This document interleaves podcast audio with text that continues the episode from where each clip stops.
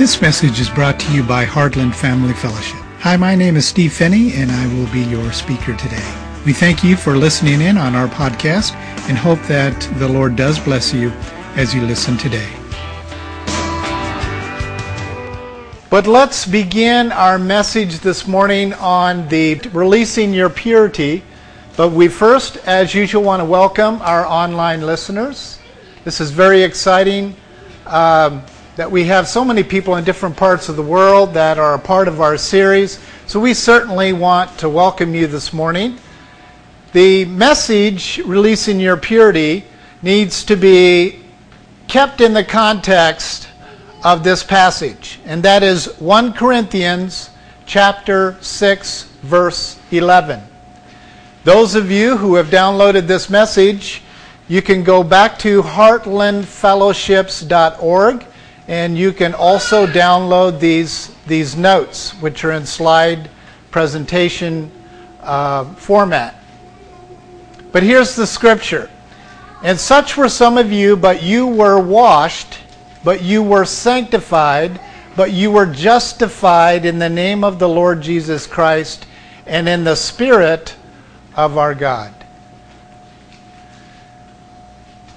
Now, those of you who are used to doing keyword studies, could you please point out to me the Greek keywords in this passage? Even though they're in English.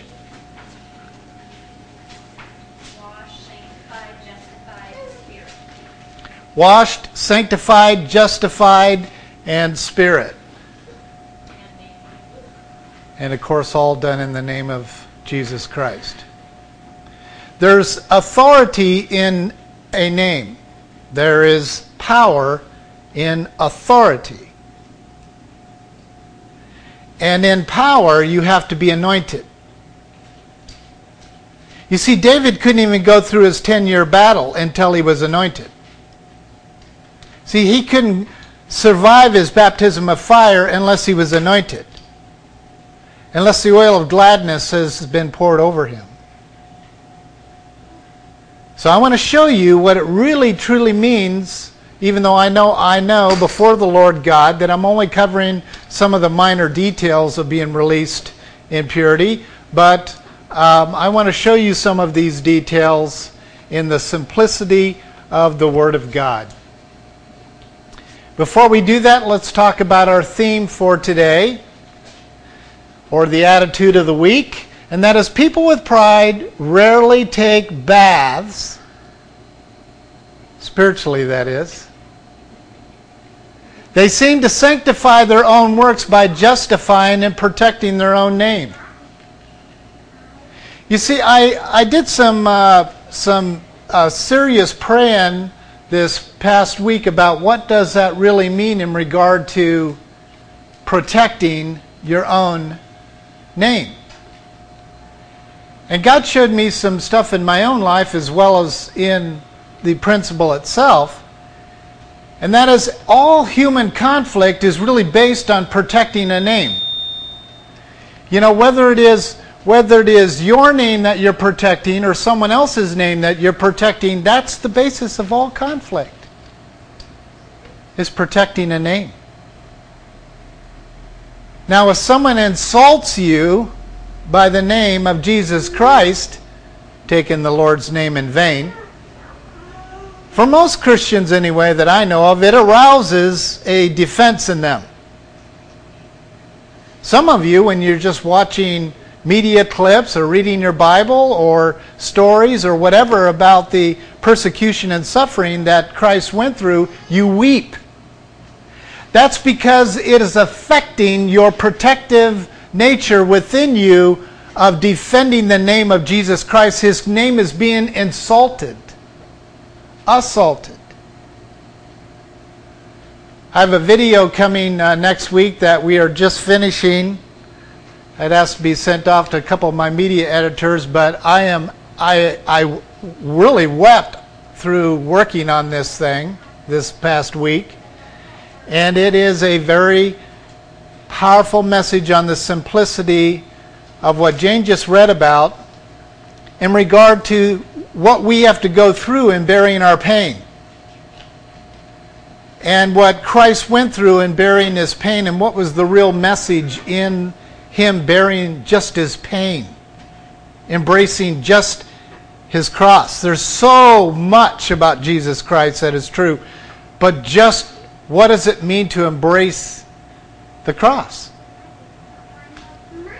What was the price tag you had to pay of just embracing the cross, holding it like it was a beloved? And how many of us really do that? People of humility and brokenness embrace being washed with the Word, sanctified in suffering,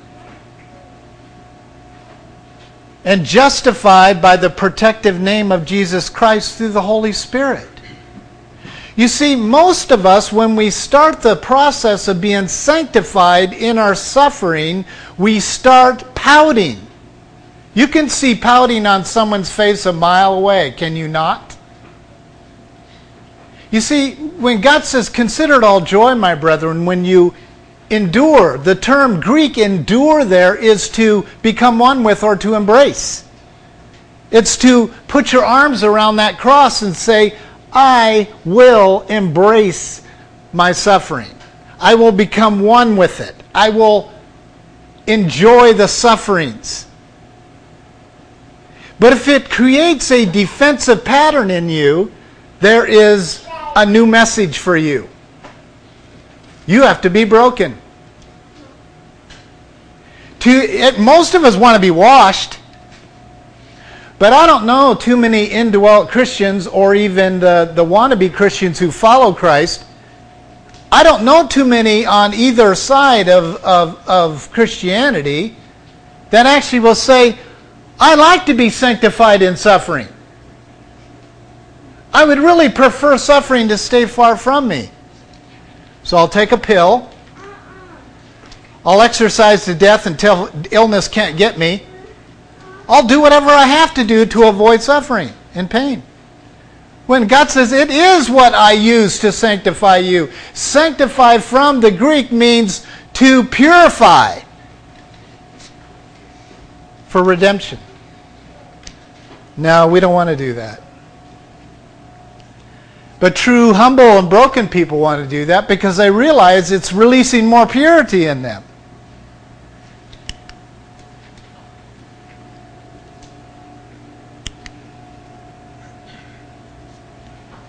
Five points of purity. Number one, living the Christian life is absolutely possible in and of ourselves.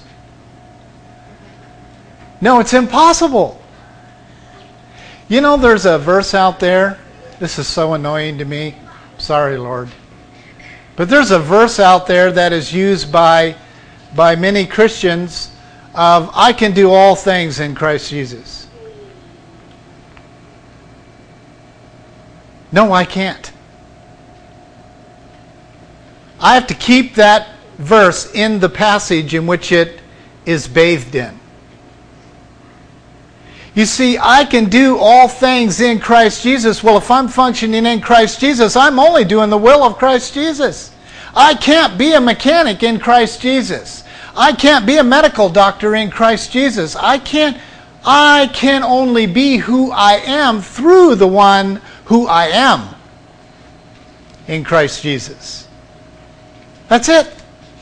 You are limited to what you can do according to who Christ is in you. But that verse is used like some kind of self-help motivator. Motivator. They they make fancy signs and put them on office walls and on home walls. I can do all things through Christ. No, you can't. You have to underline the key words, and the through is the key. Not through Steve Phinney, not through me convincing myself of something. It is through the life of Christ in me. The doctrines of name it and claim it, stab it and slab it come from this deception. There are people that take scriptures and use them like aspirin to relieve themselves of pain or not getting their own way. Why? Because they're pouters. People who pout are saying, I am the I am, and I want my way. That's all it is. Pouting in children turns to depression in adults. Depression is the adult version of pouting. That's all it is. Yes, we do have to deal with it. If you want to medicate it or meditate it, however it is you want to deal with it, is your business. But I'm telling you what it is. Being overcome by despair and produces pouting is not a healthy thing. It is not. To be overcome by despair is a normal thing. Christ himself was overcome by despair, but he chose not to pout. Pouting reflects the image of the enemy. I'm not getting my way. And that usually requires violence, an accusation. You're going to spread a rumor about somebody very soon. An accusation. That's how it works. These are simple truths that God has given us, but they're very difficult to bear. Number two, God puts the fullness into his children. He doesn't say, now follow my son and you better. He is saying something very simple, and that is,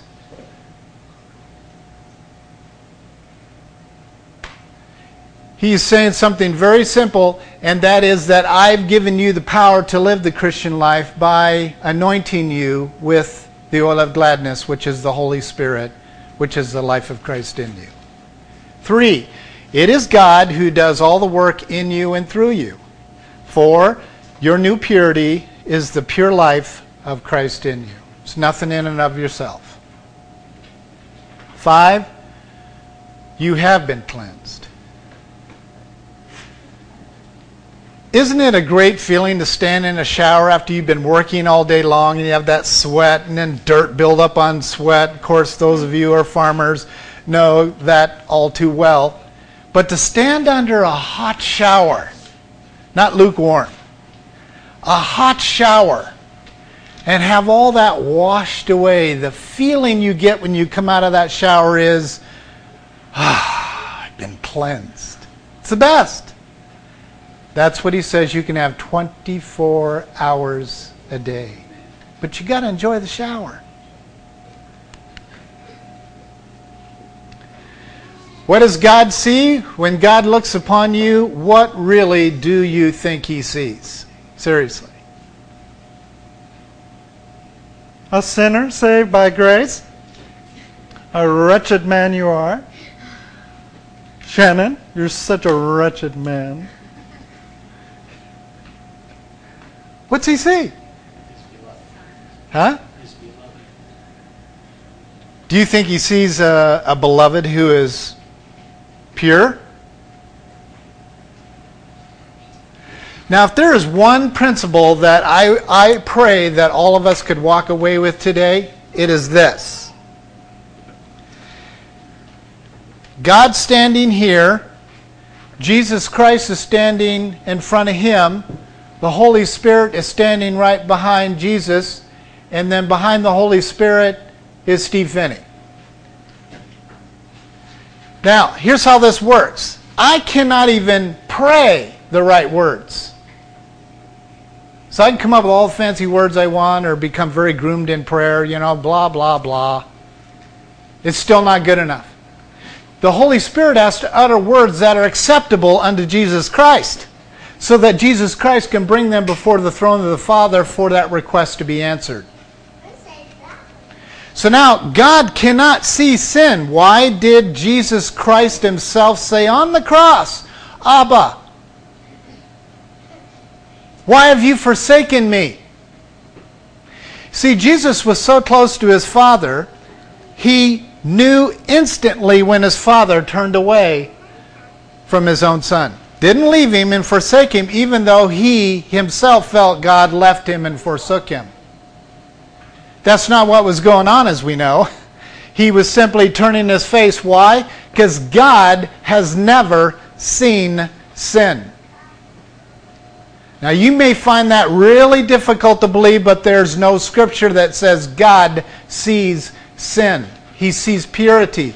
The reason why that we have a representative to deal with all that sin, so he would literally become a filter of purification and redemption. So that God physically cannot stand before sin. There is no sin that enters into heaven. Why did Satan get removed like a bolt of lightning from heaven? There was not going to be conception of sin in heaven. Bam, you're gone. That's spoken just the just the readiness of the sin he's removed. There is no sin in heaven, nor will there ever be. Jesus Christ is set up as a mediator, a filter. And you see, we are looked at in the purity of God because of what Jesus Christ did on the cross as a mediator. He literally became sin. And soon as that moment where Jesus himself became sin, God turned his head. Because God cannot cast his eyes upon sin because purity cannot be mixed with sin. And Jesus felt it. He knew instantly when his father turned his, his head away from Jesus. So at that moment, when Jesus is on the cross and he becomes sin, that moment all the sin possesses him and he becomes sin for our behalf. You need to understand it's for the pure reason so God can view you pure. Oh, it's amazing. The power of the work of the cross is beyond our comprehension. But the simplicity of what God said, what Jesus said, and what the Holy Spirit did, was he's, he's on that cross and he literally becomes sin and got us to turn his face from his own son. And then he had to go to, to death and to the pit of hell to deal with that sin so that we could be seen by God the Father as a pure bride for his son. Oh, you think you have a bad day? I'd like to see you bear that moment. Because that moment, no one's going to understand besides his, his Abba and Jesus what that meant to literally have the face of God turned from you, folks, that is the definition of hell. To have God's face turned from you for eternity. And there are millions of people that are never going to see the face of God because of that. Being pure standing pure before God Himself is because of Jesus Christ paying the price, bearing the sin, becoming sin, taking that sin to the pit of hell for three days, suffering whatever it is He suffered down there or out there or wherever that dark place is. Coming back from that, coming out of the grave, and that Jesus Christ saying, this is how my Father sees you from this day forward. In the redemptive resurrection power of Jesus Christ. God does not see your sin. The Holy Spirit is a different story. Jesus Christ in you is a different story. Because that is the responsibility of the groom of a marriage is to bear the sins of that household. That's the job of us men leading our homes. We are responsible for what goes on in that home.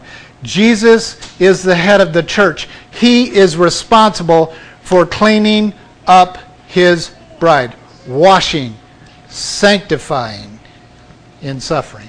Baptism of fire. It's powerful. It's absolutely life changing. So then, you have been justified, which means as if you didn't even sin.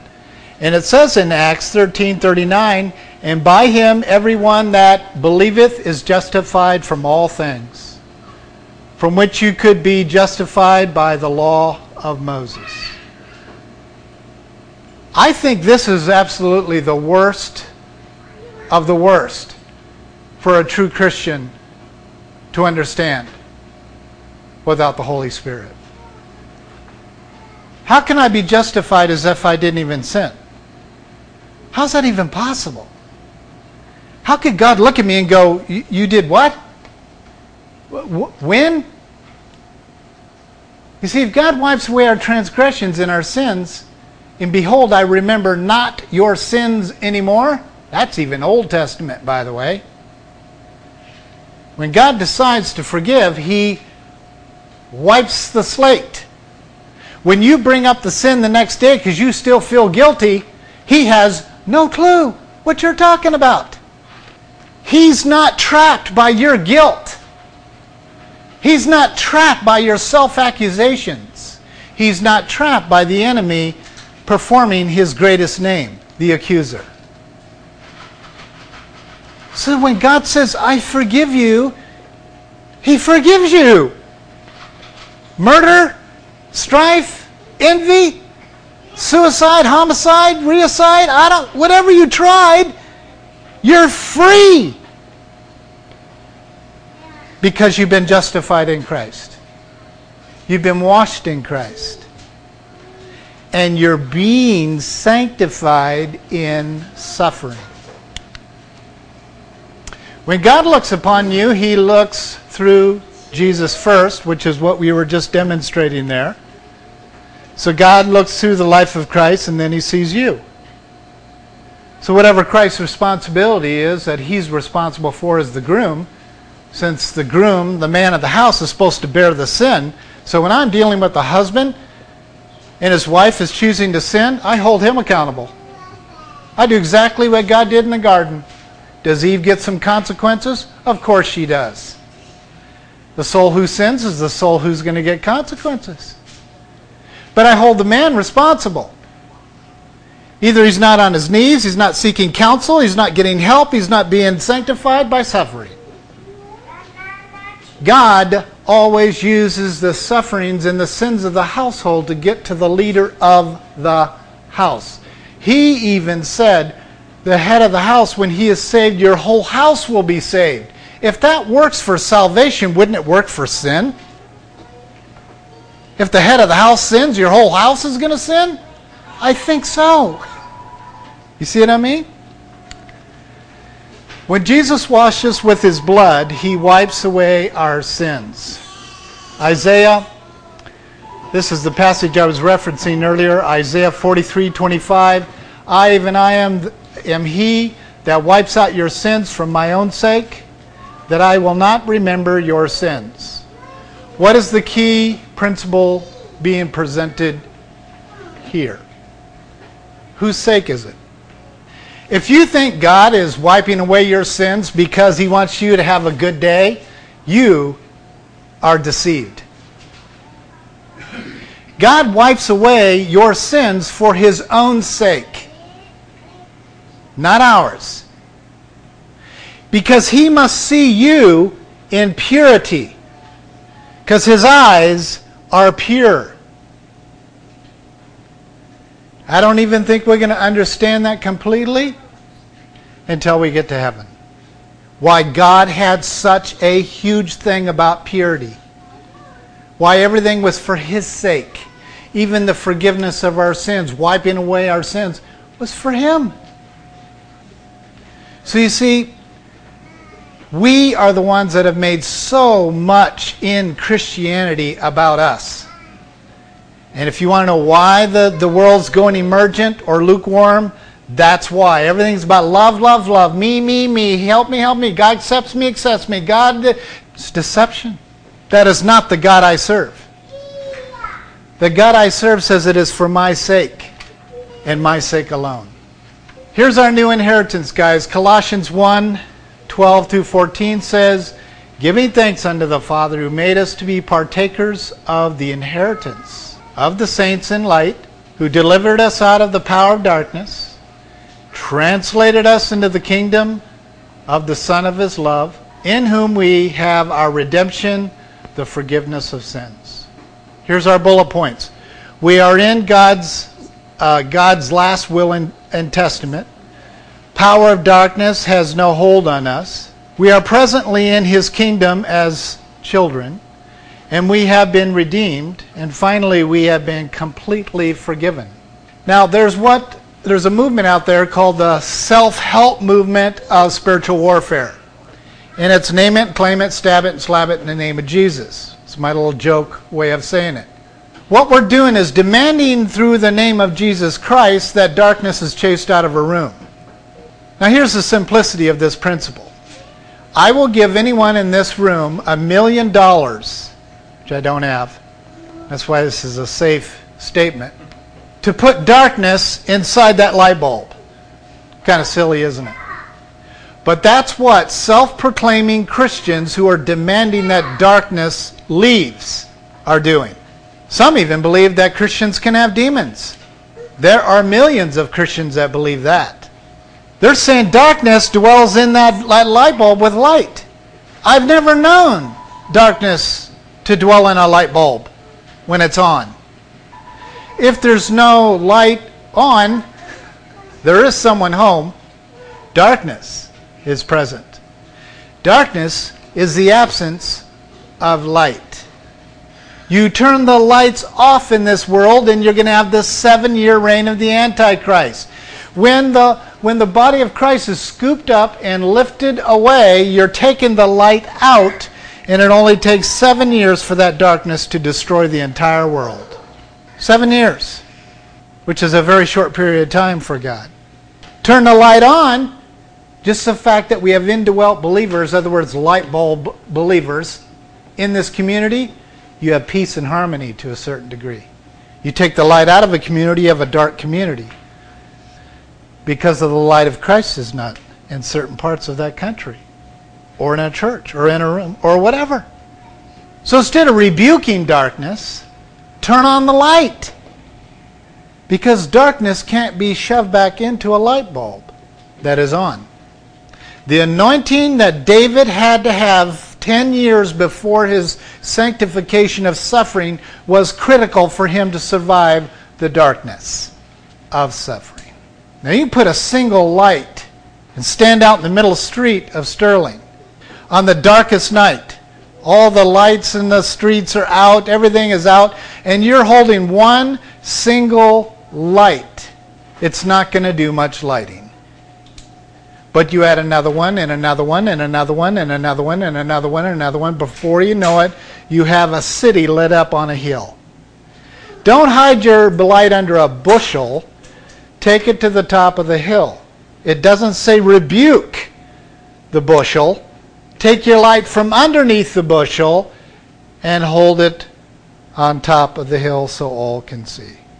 Our Savior was literally brought into this world with that principle of having a light shine down upon one single light shine down upon his birth.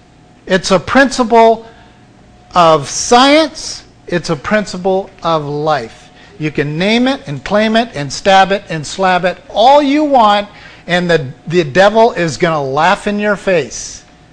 But you start talking about light chasing away darkness, he will leave. Submit therefore to God, resist the devil, and he will flee. Submit to the light and life of Jesus Christ, and the darkness will flee.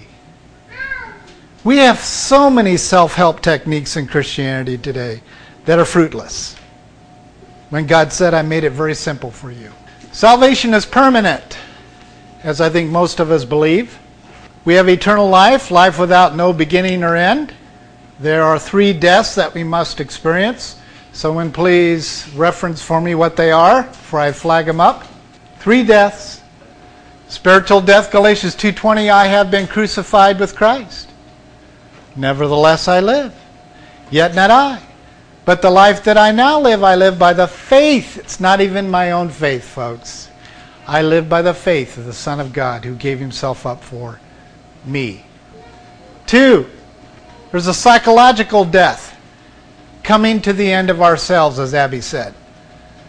We must be brought to the end of ourselves. Three, the physical death. So you have to spiritually be made new. You have to have your mind renewed. And physically, if I remember correctly, we're given a brand new body. There's not darkness, I mean, light shoved back into this, this old body. There's not new wine put into this old wineskin for eternity. Jesus was the only one that could get that because there wasn't any sin in his mortal body. The rest of us have to be given brand new bodies, brand new light bulb. That is a wonderful truth that should set us free. No one or nothing can take us out of God's hands. Why? Because there is no hand stronger than God's hand. The illustration I've used for many years is Ephesians chapter 1 verse 13 says, "After hearing the gospel of your salvation, you have been sealed by the Holy Spirit." So, that's like a can, and the last I knew, the only one that can break the seal on something is to have that something or somebody create a seal breaker like a can opener that breaks the seal. Well, when God put the seal of the Holy Spirit around you and into you and through you, it would take someone bigger than God to create a seal breaker to break that seal. First, I mean, Ephesians chapter 1, verse 13 is the passage that you should be using to understand the security of salvation. You are sealed. And I am not going to give Satan the credit to think that he can break that seal and you can lose your salvation. John 10 28 says, I give unto them eternal life, they shall never perish. Not sometimes, but they shall never perish. And no one shall snatch them out of my hand. Oh, except the devil, of course. No. Oh, except a denomination that believes you can lose your salvation if you don't perform correctly. Except for a denomination that believes that you can actually sin continuously because God sees your sin. Well, if God could really see your sin, then I might go along with that theology. But God cannot see sin. Jesus Christ and the Holy Spirit's a different story. So when people on that end come up with that kind of theology, they need to go meet Theo. You see, because God's view is different than man's worldview of God. And that's why we come up with so many books to study on theology. So many books. That's why the study of books is endless. And the devotion to books is weariness to your body.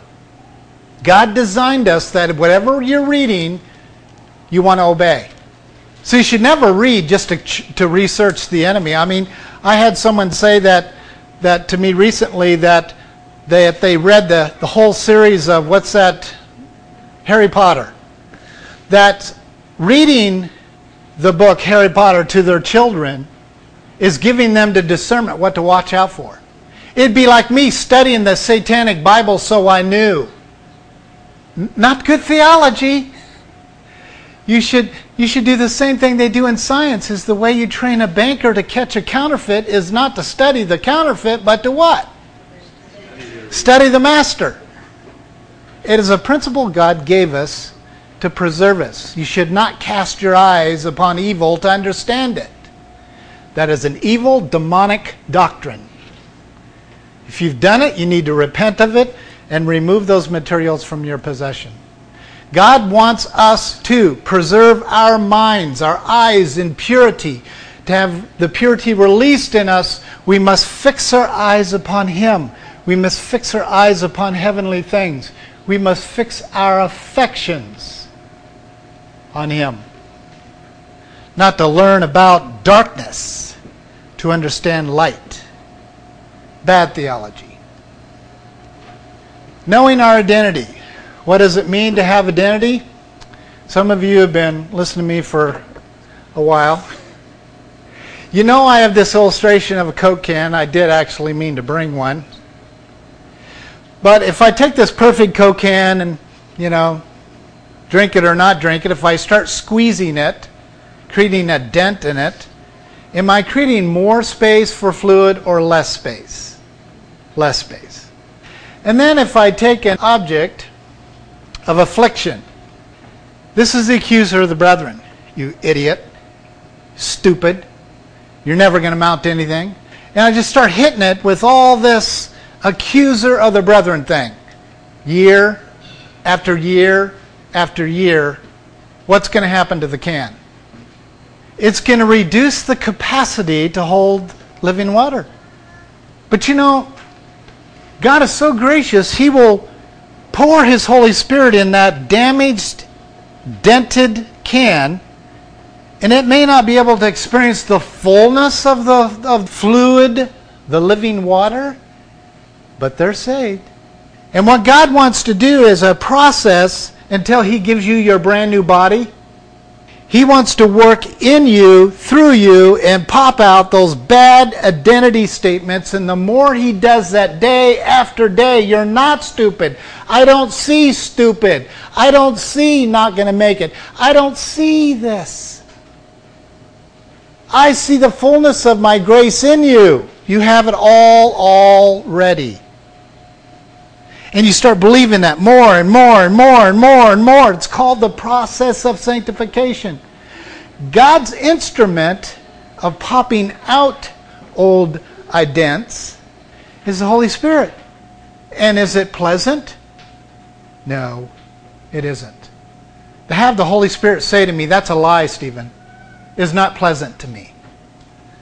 I will tell you the truth. It's the truth that pops out these, these dents. So identity is really the result of crushed by statements of mankind.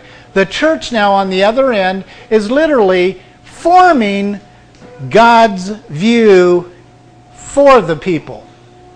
Oh, God loves you no matter what. God, well, why does God send people to hell? You say it's not God who sends us, we send ourselves. We'll see. We'll see what happens on Judgment Day. God is very clear about this message. But we want to give people this tickling, this nice gospel, so we don't offend their theology. It's backwards. You see what I'm saying? Because we're responding to this crushed person, we don't want to hurt their feelings. What, so they can stay crushed the rest of their life and listen to lies? He who has been crushed is he who does the crushing. Please don't forget that unless you get set free. Whenever or whatever you were before you became a Christian, you are no longer that light bulb. You're not. Therefore, if any man is in Christ, and man means woman too, because woman comes from man, and that's why God doesn't split it off for, for gender friendly purposes. So, any man, meaning woman too, who is in Christ is a new creature. The old things have passed away, and behold, the new things have come. Once saved, you have a new identity assigned to you by God. Therefore, if anyone is uh, any of you are in Christ, you have a new identity. Your old identity has passed away. Behold, you have a new identity. New wine skin and, and old new wine and old skins. It says in Mark uh, 2, verse 22, and no man puts new wine into old wineskins, else the wine will burst the skins, and the wine is lost, and the skins as well, but one who puts new wine into fresh wineskins. This is where the uh, prophecies of the end times meet the present day of what Jesus is saying. He is introducing to the people that he is this new wine. When you drink from this cup, you are drinking of me. But see, there's a very short time period where we actually are going to be given brand new wineskins, a new body. That's why I am a believer that believes that we are given a new body and we're not our old one is not redeemed. We have a brand new wineskin waiting for us, a glorified body. Then when the fullness of the gospel of Jesus Christ in his life shines through us, there will be no dents in that can. You'll be full on bride of Christ like you've never experienced before. Finally, the new identity cannot be placed in the old nature. God will put a new identity in the old nature, else the new identity is lost in the vessel as well, but God puts a new identity into a fresh creature. And that's the principle of what I just shared with you. Okay, next slide we have knowing the uh, changes is uh, you went from being guilty to being guilt free. Romans 8 2 tells us, For the law of the Spirit of life in Christ Jesus has made you free from the law of sin and death. And the way you can actually say that is the law of the Spirit of life, which is you are forgiven and I remember not your sin anymore, justification, versus the law of sin and death, which is I'm going to remind you that you're guilty. God is saying, you are no longer to live like that, but you are to live by the grace and light and life of my Son. New life. You went from being condemned to being adopted into God's family, and that's Romans 8 15. For ye or you have received not the spirit of bondage again unto fear, but you received the spirit of adoption, whereby we cry, Abba, Father. That's what Jesus called his Father, remember? Those are very critical terms that are used there. They're both Hebrew. When Jesus spoke out, uh, number one, he would not speak in Greek. There's a sermon just on that one, but that's another day. He spoke in Hebrew. He spoke in a very original language to his father. And Abba, Father, means Abba, Dada. It is the earliest form of expression of a child to his daddy. It's where we get the term daddy or dada. It's intimacy. Father, on the other hand, is authority. It's first place. It's the ox that we've been learning in Hebrew. The one who heads the house, heads the tribe, heads the dominion, heads the universe. It is a respectful position of you are God. You are my Father. You are the one. You are the I am. Yes, Jesus himself had that kind of respect for his Father. But he had an intimate relationship with his Father, Tata. An emotional relationship. He was very close to his Abba. So you have the double side of a real father, Abba and Father. If you're lacking in one, you lose. That's the facts, whether it's your earthly father, spiritual father, or heavenly father. If you think you're big on Father and you're not good on Abba, you're going to have a tilted relationship with God. If you're all about Abba, Abba, you're going to want to be spoiled and you'll pout if you don't feel like you're getting your own way with the Father. They go together. And Jesus obviously understood that. You went from being a, a children of wrath to partakers of divine nature, which is what it shows us in Ephesians 2 3. Among whom we also all once lived in the lust of our flesh, doing the desires of the flesh and of the mind, and were by nature children of wrath, which is where we get the term spanking, or discipline, or the rod. Keep in mind, all these principles still work and are in play with unbelievers. You get spanked, you're judged, you're guilty, you're under transgressions, you are sin. You are sin. You don't sin, you are sin. It's in every cell of your body. You need to be saved to be removed from that old and placed into the new. Then those labels don't apply to you anymore. You lose sight of that, you're going to lose sight of leading people to Christ. and you'll become emergent in your approach, making them feel good for Jesus' sake. I don't know where that really leads people to Christ. Being kind and teaching them this is a different story. Divine nature, you may become partakers of divine nature, having escaped from the corruption that is in the world by lust. You went from being rejected to being sealed in Christ Jesus. That's the Ephesians 1:13 passage I shared with you earlier. And then you went from being bound to the enemy to being positioned at the right hand of the Most High. Now, if you have a bad day, we all do, or a bad moment, I cannot think of anything more refreshing and glorious than to close my eyes and take my eyes fixed off of my office, my family, my my uh, whatever my experience is that's in my earthly world is to take my eyes off of that and say, "Oh God, dear Jesus, show me through the eyes of the Spirit that dwells within me where I am seated.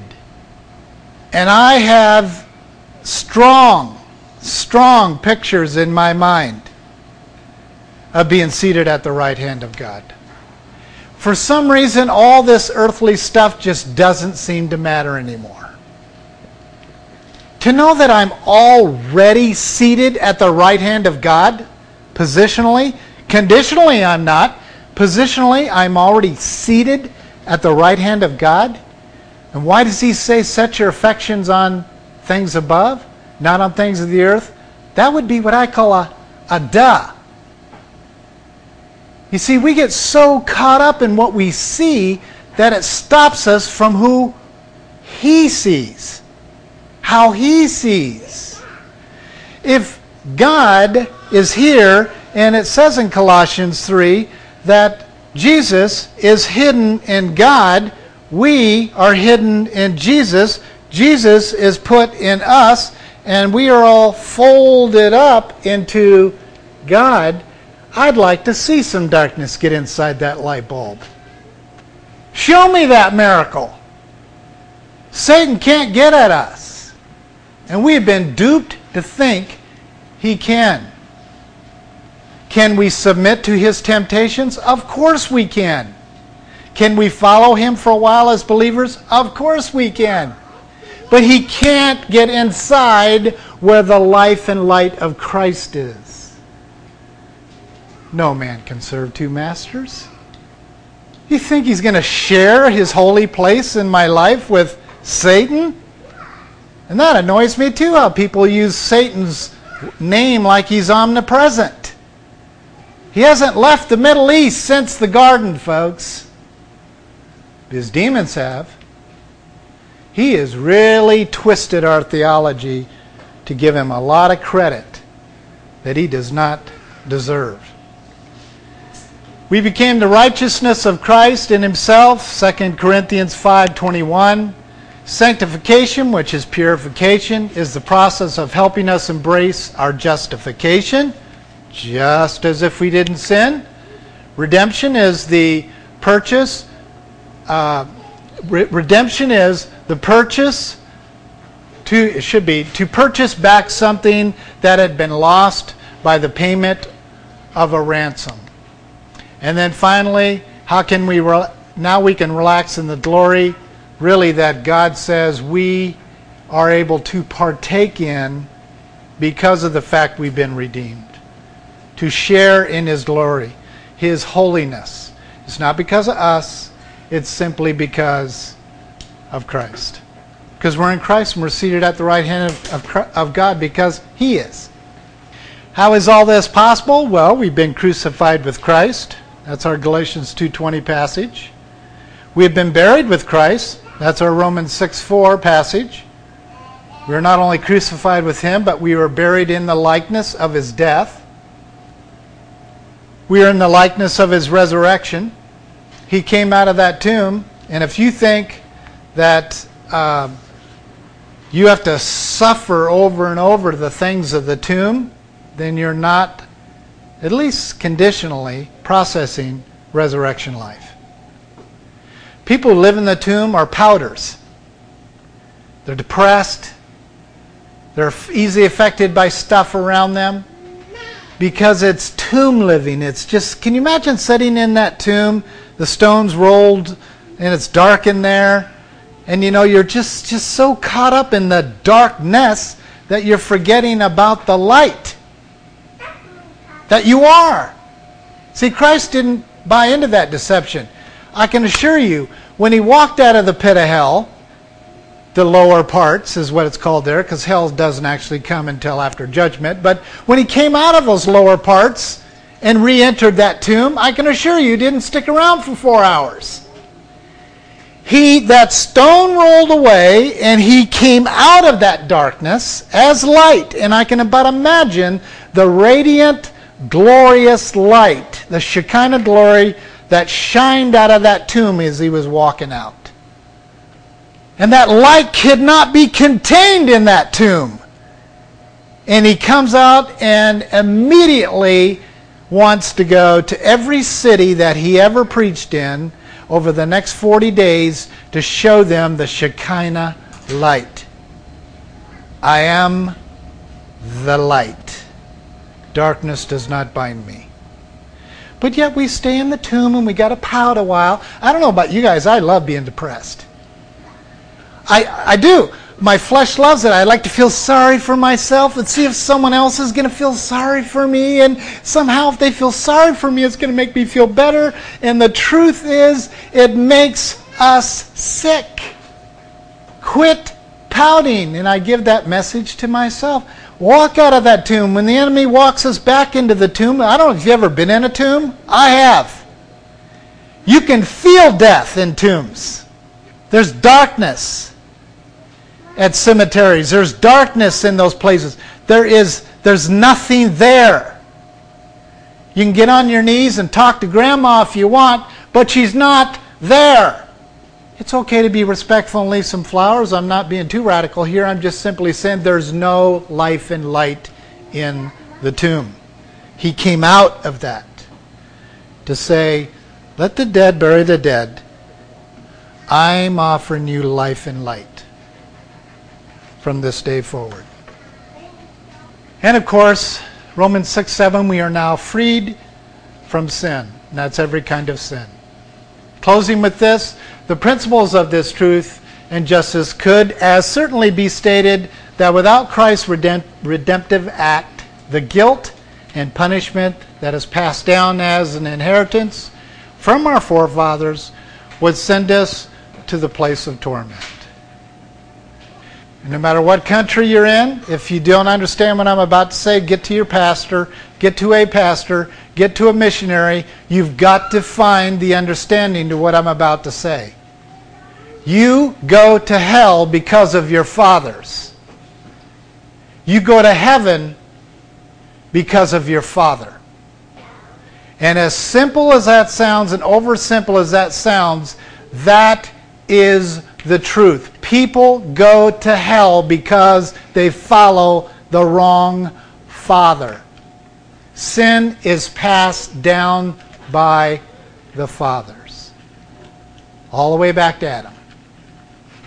And there's only one way to get out of that trap, that inheritance, is to get a brand new inheritance to get a, a brand new life, a brand new, you got to be adopted into a different family, and that adoption by what I read in the Word, from in spirit and in visual truth, and that is through Jesus Christ.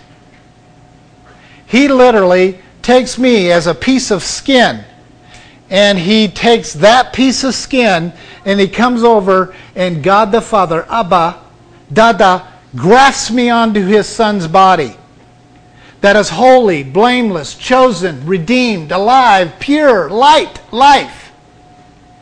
And he is working day out and day in to make that graft adhere to the flesh of Jesus Christ.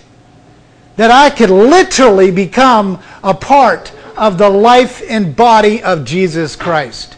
That is following a new Father.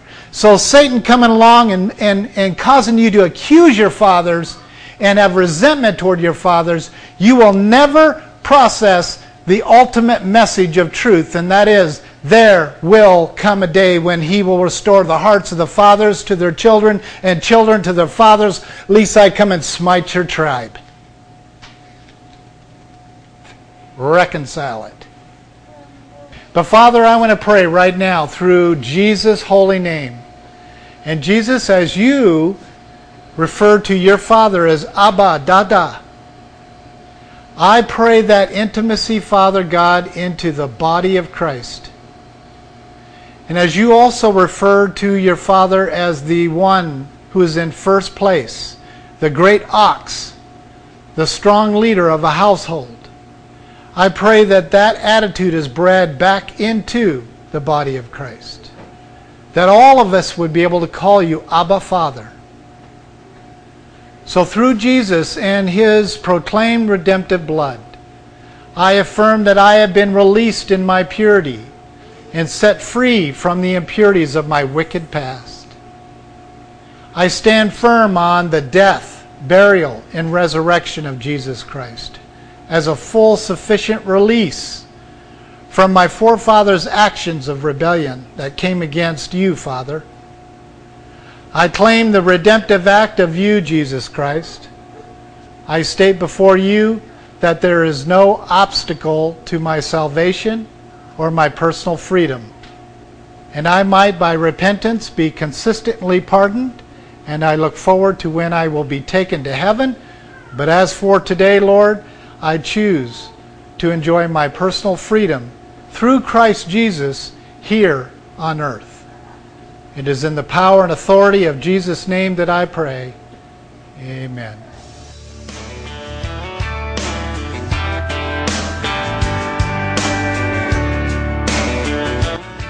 Thank you for joining us today. Heartland Family Fellowship is a local church plant here in Sterling, Kansas. Our fellowship includes the family and all levels of worship. Our mission is to bring families back together spiritually, relationally, and physically. Many people ask us, what does that really mean, or how does it benefit them? Well, it means that you can bring your entire family to any of Heartland's events. And we will work to keep the focus on God, Jesus Christ, and the body of Christ without dividing up the family at the front door. If you're interested in learning more about our fellowship or other family integrated fellowships, please log on to our website that is www.heartlandfellowships.org. We thank you for joining us. Get yourself in a bind, lose a shirt off your back. Need a floor, need a couch, need a bus fare.